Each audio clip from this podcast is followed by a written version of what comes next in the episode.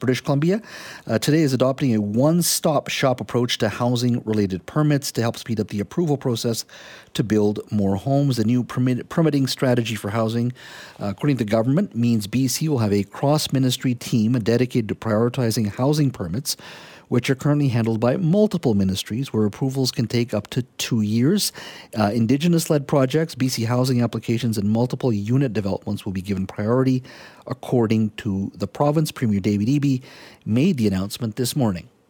This work will be supported with an initial investment to hire 42 new full time staff.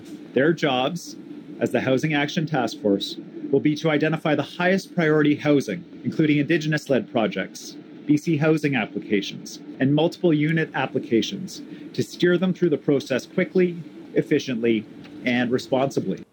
That is uh, Premier Eby, and he will be joining us at 4 o'clock to talk about today's announcement, but also his overall strategy. He announced his 100 day plan. He's about day 58, I believe, in that plan. Lots more to do, but he does have $5.7 billion to play with, and we'll, so we'll talk to him about uh, that issue at uh, 4.05. Now, we're going to talk to another gentleman uh, who knows the development, how, how challenging development can be, and that's Michael Geller, president of the Geller Group. He's an architect, he's a planner, and real estate consultant as well. Michael, thank you for joining us. Oh, it's my pleasure. In fact, if we get to chat every time David Eby makes a housing announcement, we'll be talking a lot to each other. Well, I think pretty much I'd have to make you co-host at that point, Michael. So we're very close to that because I think we're going to hear more and more from him over the next few weeks. So, first of all, your thoughts on today's announcement? How much of an impact do you think it'll have? I think it'll have a very positive impact. I mean, David said, or the premier said one thing that I thought was quite interesting. He said, look, if we're going to ask municipalities to speed up approval processes, then the province needs to do it itself. And I think that's absolutely right. Indeed, uh, you and I chatted briefly about my Christmas card that promoted different ways municipalities could speed up the approvals.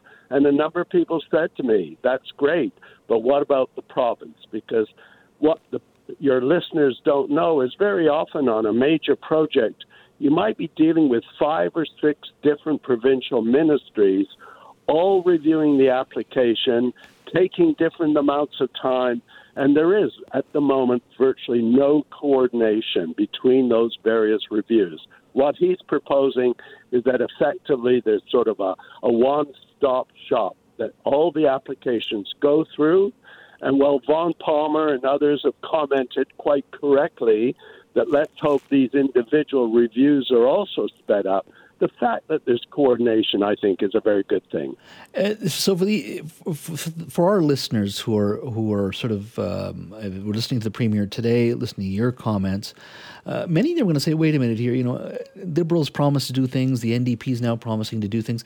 How much of an impact can government actually have? I don't care if it's municipal or provincial, in regards to affordability, in regards to streamlining, uh, perhaps the application process. Overall, how much of an impact do you think any level of government can actually have? I think they can have a huge impact. In fact, many of us believe that one of the reasons, the main reason why housing is so expensive is because it does take two, three, or four years to get a project through the approval process. And if you're financing that, uh, your listeners can start doing the calculation on, you know, if it's a $10 million site, just what are the carrying costs on that at today's interest rates, combined with the additional insurance, the additional property taxes, etc., and all the uncertainty because some of these projects go through the approval process for two or three years and then get turned down. Mm-hmm. And that significantly adds to the cost of housing. Mm-hmm. Now, some people are going to say, well, if the cost comes down, does that mean the price will come down? And I would say yes, provided there's a lot of competition. Mm-hmm. Now, these projects or today's announcement really focuses on on bigger bigger projects or projects that are, are, are very unique. Uh, a lot of other folks will say, look, uh, I would just want to get five homes built or 10 homes built or you know one or two homes built or even one single project built how successful or how um, how much of an impact do you think the provincial government can have in regards to speeding up processes at the municipal level, at the city hall level? Well, let's talk about the province first, Jas. If there's a stream running through that site or adjacent to that site, mm-hmm. then you cannot get the municipal approval until the provincial ministry has signed off on its streamside regulations. If you're fronting onto a, what might be a provincial highway, like Taylor Way in West Vancouver, in order to get approval for new development on Taylor Way, not only do you need West Van, you also need the provincial Ministry of Transportation and Highways. So the point is, it's not just the major projects. A lot of projects have to get provincial approval in addition to the municipal approval. And sometimes, and I could speak from firsthand experience, mm-hmm. I promised my client I would name them, but right now I have all the municipal approvals for project. I have about five provincial approvals, but I'm waiting for one more provincial approval in order to know if I'm going to get my final approval at the end of this month. So this happens all the time. Mm-hmm, mm-hmm. Uh, but to my original question, I get where you're coming from, and I, I totally understand your point. it, it is multi jurisdictional at times, uh, but f- for the for the mom and pop builder who just deals with City Hall, do you think the government, the provincial government, can be successful in speeding up, or uh, at the very least encouraging in some de- some way, whether it's a carrot, whether it's a stick, for those processes to be sped up over the long term?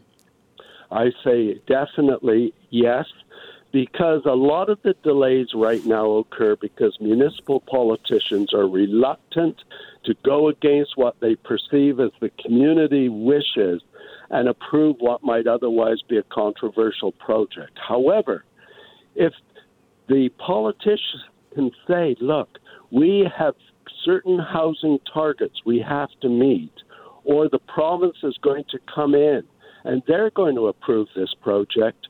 Let us collectively make that decision. And that just the threat of the province coming in, I think, is very significant. And I've already witnessed it in the district of West Vancouver, and I think it's going to happen in a lot of other municipalities. The one possible exception being Vancouver, that very much runs its own show. But Vancouver, I think, especially the new council, is very committed to improving the process. Mm-hmm.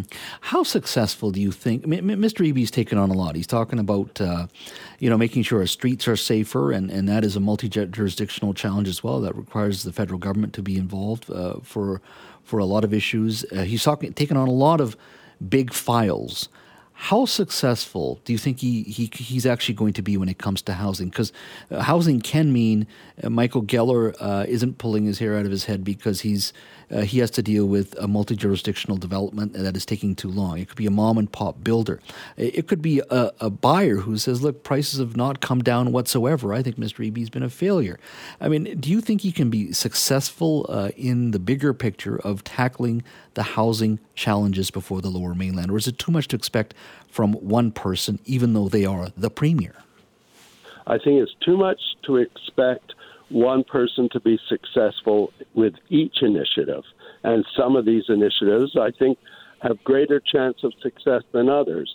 But overall, I think there's no doubt that he is truly committed to housing. It's uh, very much in his blood.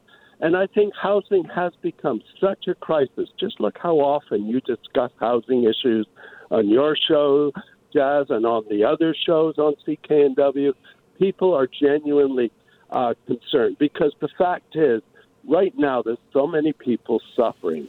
And uh, I think uh, overall, many of these initiatives will be positive. There's another one I'd like to see, which is there's all these older public housing projects. Now, we've seen a huge failure at Little Mountain, but there are many others where there's tremendous potential to add more more affordable housing. So there's a lot of things the province can do. I, I will uh, disclose that I've had a conversation with the Premier's Chief of Staff who contacted me just to start to explore different ideas. So I think they're they're reaching out to a lot of people. And the fact is, today one of the major developers in the province was part of the announcement. So he's working with the development community. And, uh, you know, we've had previous premiers who were very effective. Uh, Gordon Campbell was extremely effective when he was premier when it came to creating more affordable housing. So I, am optimistic, and mm-hmm. uh, I think others are too. Final question to you. It, it, it, this is not uh, related to, to this week's announcement, but last week's announcement. We had the housing minister on talking about the $500 million Affordable Rental Protection Fund. How effective do you think that can be when you're up against large hedge funds, developers that are backed by a lot of folks, a lot of dollars. They have access to uh, uh, talent, uh, research. Uh, they can move sometimes quicker than government can.